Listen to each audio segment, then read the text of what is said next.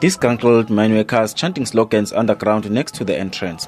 The Thusi coal mines shafts has been the home to 50 mine workers for the past two weeks. More than 160 people are employed by the mine and 12 of them are women. Most of them were employed when the mine started operating in 2011. Among them is 32-year-old Stelo Sibanyoni from Ulundi in KwaZulu-Natal. Sibanyoni says life has been difficult for them as they have not been paid for the past few months. Sibanyoni has eight children and 10 siblings who are also his dependents. My problem back home no food, no school fees for child, and no transport for child, and even yeah, I'm stealing here at no money for rent, no food. Another mine worker, Molekwa Tukula, alleges that the mine management told them that the company is facing financial constraints. He claims that there's been no communication about any developments.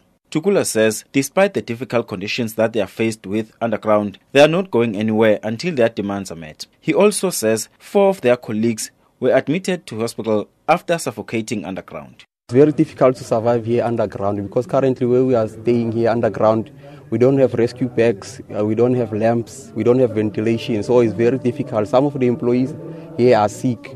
We, we even send some of them at home. So once they feel better, they come back home. They, rather, they come back here to, to assist us to get what we want because we work for this money, my man. We want our money.